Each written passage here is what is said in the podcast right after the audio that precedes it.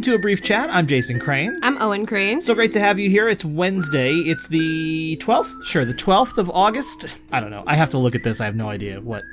In fact, while looking at this in an interview last week, I said it was the 12th of, or whatever day it was of July. So Oh, even looking at this doesn't hot. matter. Yeah.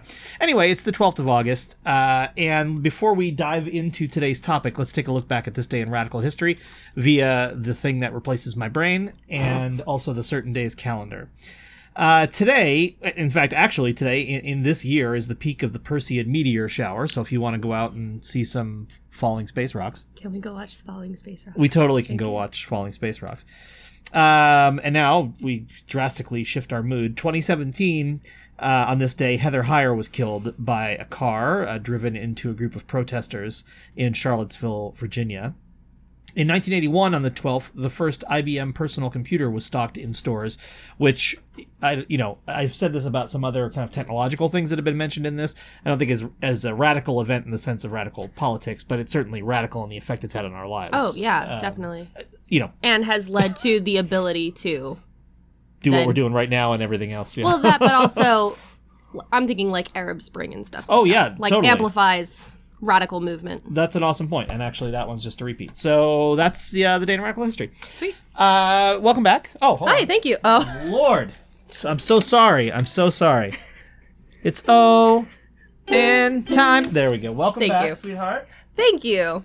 Um, you suggested today's topic, which is uh, generational differences in humor, Yes. like why I'm funny and you're not, for example. yes, exactly. Um, it's not that at all. Owen is Owen is hilarious. Aw. Uh, you're welcome. Tell me more about what you were thinking. So I I've been thinking a lot about like kind of the my first introductions to humor by my parents, which I also you'll have to help me understand if it's also just the niche humor my parents were into or if it's Right, right, right, right. yeah. Um We I- should. I'm sorry, just for, in case anybody's seeing us for the first time, we're 22 years apart. Yes. I'm younger and Owen is older. Um, so just I have take a that portrait into, somewhere. Yeah, take that Yeah. into consideration. Um, Owen drinks calf's blood every night, and that's how Owen stays looking like. I know, which is sad because you would think, given that we just did an episode about how Owen's become yesterday. vegan, this was a bit we left out, and we talked about it beforehand whether we would bring this up, and uh, we decided on that episode not to, which I think was a little cowardly on our part. So today we're coming clean. That's so Um, sad. That's how Owen stays so young looking. So you're 90. So tell me about what was happening. But anyway, what was the stuff that your parents introduced you to, and like the, kind of your early introduction to humor? so I was raised on like Spike Jones records and Dr. Demento and Monty Python and what else was I raised on? And the, of those things, Weird Al. Weird Al, yeah. So I would say, so your parents are. Uh, They're like 10 slight- years older yeah, than you. Slightly less than 10 years older than me. And I would say of the things you just mentioned, so Spike Jones records, Weird Al, Dr. Demento, Python.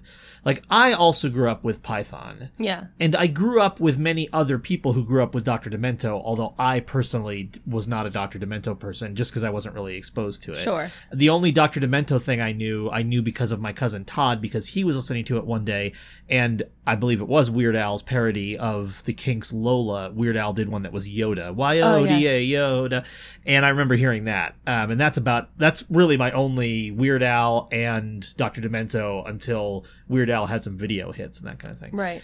Um, and then Python, I mean, I binged Python with all my friends. That's what we would do on weekends when other kids were partying. Um, so I think the those things, Weird Al, Demento, Python, I think those are very generationally appropriate. Okay. Spike Jones records, that's at least a generation before. So that's more if my grandparents had ever been funny. Exactly, exactly. Not not stoic people of the greatest generation or whatever, Yeah. but had senses of humor. Yeah. Yeah. Um, My grandpa, in fairness, both of them had a sense of humor. It was just really you you got it like once a year at Christmas as a special treat. Grandpa's gonna make a joke. Everybody yeah, exactly. yeah. It's probably racially insensitive. You're gonna be like, please don't ever say that again. Now that's humor that you were introduced to, but talk to me about humor that you subsequently discovered on your own. Like what kinds of stuff oh, well, did you get into? I think I think like I'm kind of lucky because I grew into this moment in comedy where everybody was like, "What if we were actually just really cool to each other?" And we made that like a focal point. Yeah. Um, and like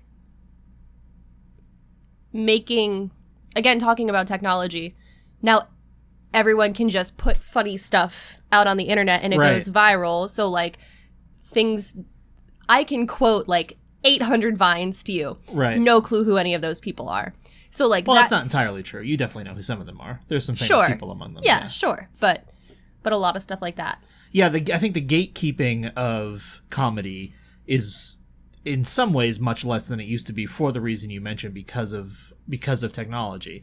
Because like I remember growing up, I mean if you were going to make it and now I'll speak specifically about stand up for example, if you were going to make it as a stand up comic with any kind of national platform, you had you had one and only one way to do that, and that was to make it onto one of the late night talk shows.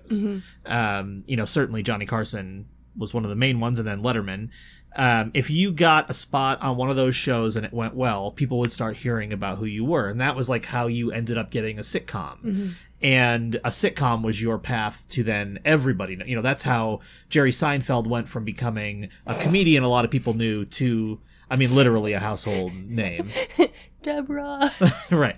that's not That's seinfeld not that's Seinfeld. that's ray romano but Yeah. it was same thing It, Ray Romano is exactly the same Yeah, story. exactly. From stand up to uh, good spots on late night TV to sitcom. yeah fucking hate both of them gotta just put that out there real yeah. quick I can't stand I- Seinfeld. No. But you know who okay, you know what's also funny too, that my mom and I would also guilty watch as a kid? Is Bill Engvall. I don't like that's rough, buddy. yeah, I don't even Yeah. I don't like him as a person. I think I would probably cringe now watching it, but there was several late nights where my mom and I like huge misogynist. Not great Yeah. whatsoever. And and very much like of that era where it was like Him, Larry My the Cable Guy, wife, yeah, White. exactly. Right. Yeah. yeah. Yeah. All those kind of like, you know, we're not PC, we're good old boys. You know, assholes.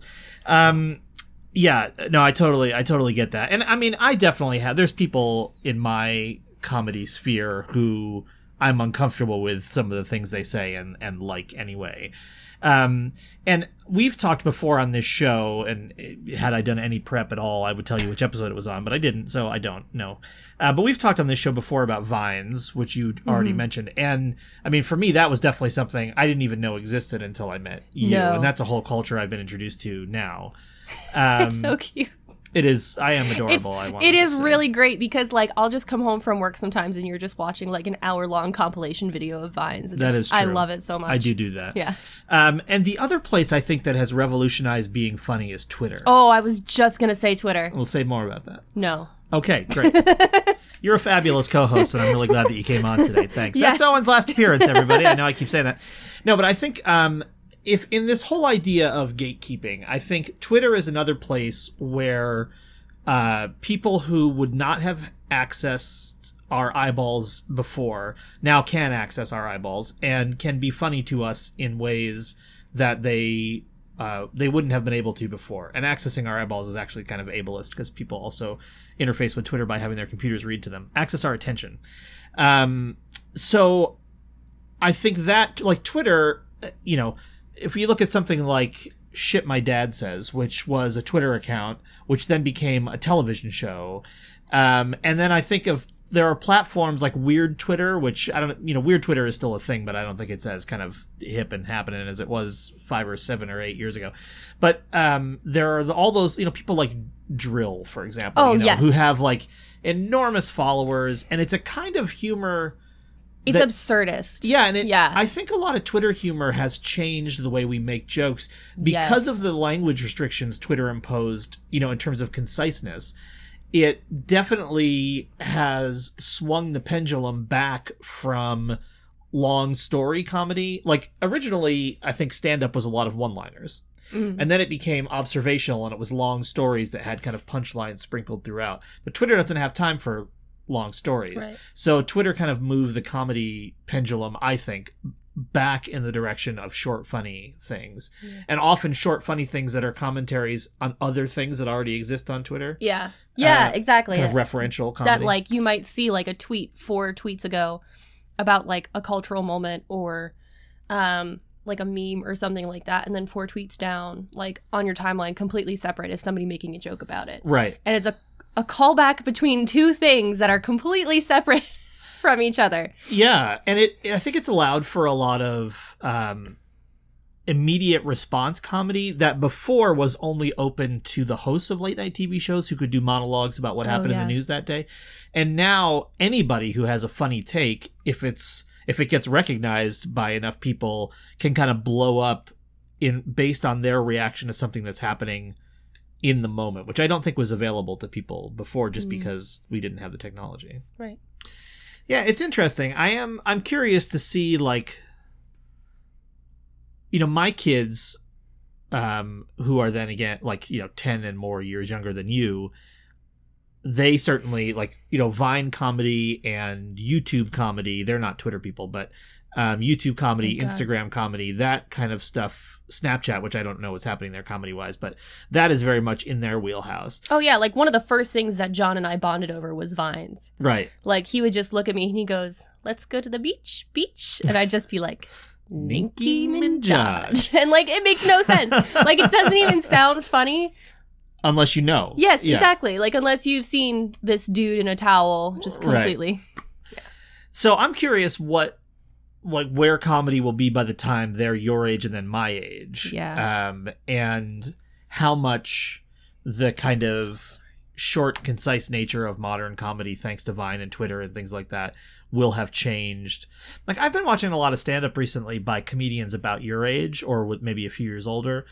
And just noticing how much f- faster a lot of it is, and I think a lot Mm. of that is influenced by the Yeah. the culture that exists.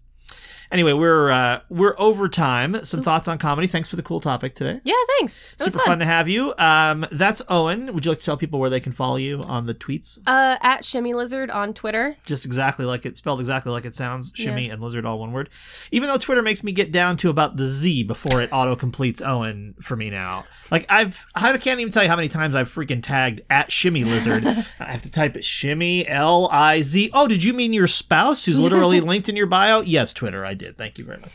Um, you can go and become a member of the show if you would like to at abriefchat.com. You can also find all the previous episodes there. If you click on ABC on YouTube, you can watch us do this instead of just listen. Uh, if you are already watching, you're done. Uh, but you can see in the playlist uh, all the previous episodes of this show. Thank you to all the members who are Thank you so supporting us. Yeah, we really appreciate it. And uh, thank you so much for getting in touch from time to time. It's really great to hear from you, which you can obviously do to uh, Owen on Twitter or with Owen or at Owen or something. I don't know. Two sounds a little abrasive. Just scream at Um, Owen. It's yeah, fine. and you yeah. can uh, always email me at uh, jason at a briefchat.com if you have longer things to say, although I do now see tweets again because I'm stupid. I don't have an email. No, Owen has never sent an email. It's No. really weird. It's the whole millennial thing. Owen, It's like fax. Somebody had to show me how to do it. yeah, Owen does only two things. Uh, they tweet and then they have a pigeon around whose leg they tie a note, and they just have to send it out. So, oh, I now I kind of want to have a little pigeon friend. all right. So we're gonna sign off from this video and go catch a pigeon. And uh, we'll have that pigeon presumably inside the jaws of our cat next Oh time we uh, talk to you on a brief chat. I love you. I love you. What? Okay, let's finish the show, and then for the video people only, can we show them Norman?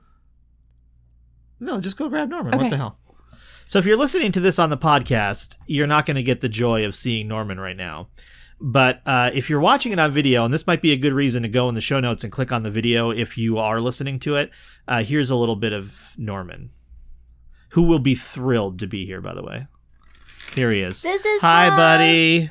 Hi, Tubbs. Hi, I love sweet you. boy. This is our cat Norman. We got him a few weeks ago, and uh, there's a whole podcast about him. So if you want it, you can go back in the archives. Just if you go to the briefchat.com and search for Norman, you'll see the episode about him, and it tells the backstory of why we got him because of his name, etc., etc. And now he's gonna he is, flee. He is out All right. here. So bye, Norman. Uh, I love you. I love you. we love you. A better world is possible. but we have a lot of work to do. We do.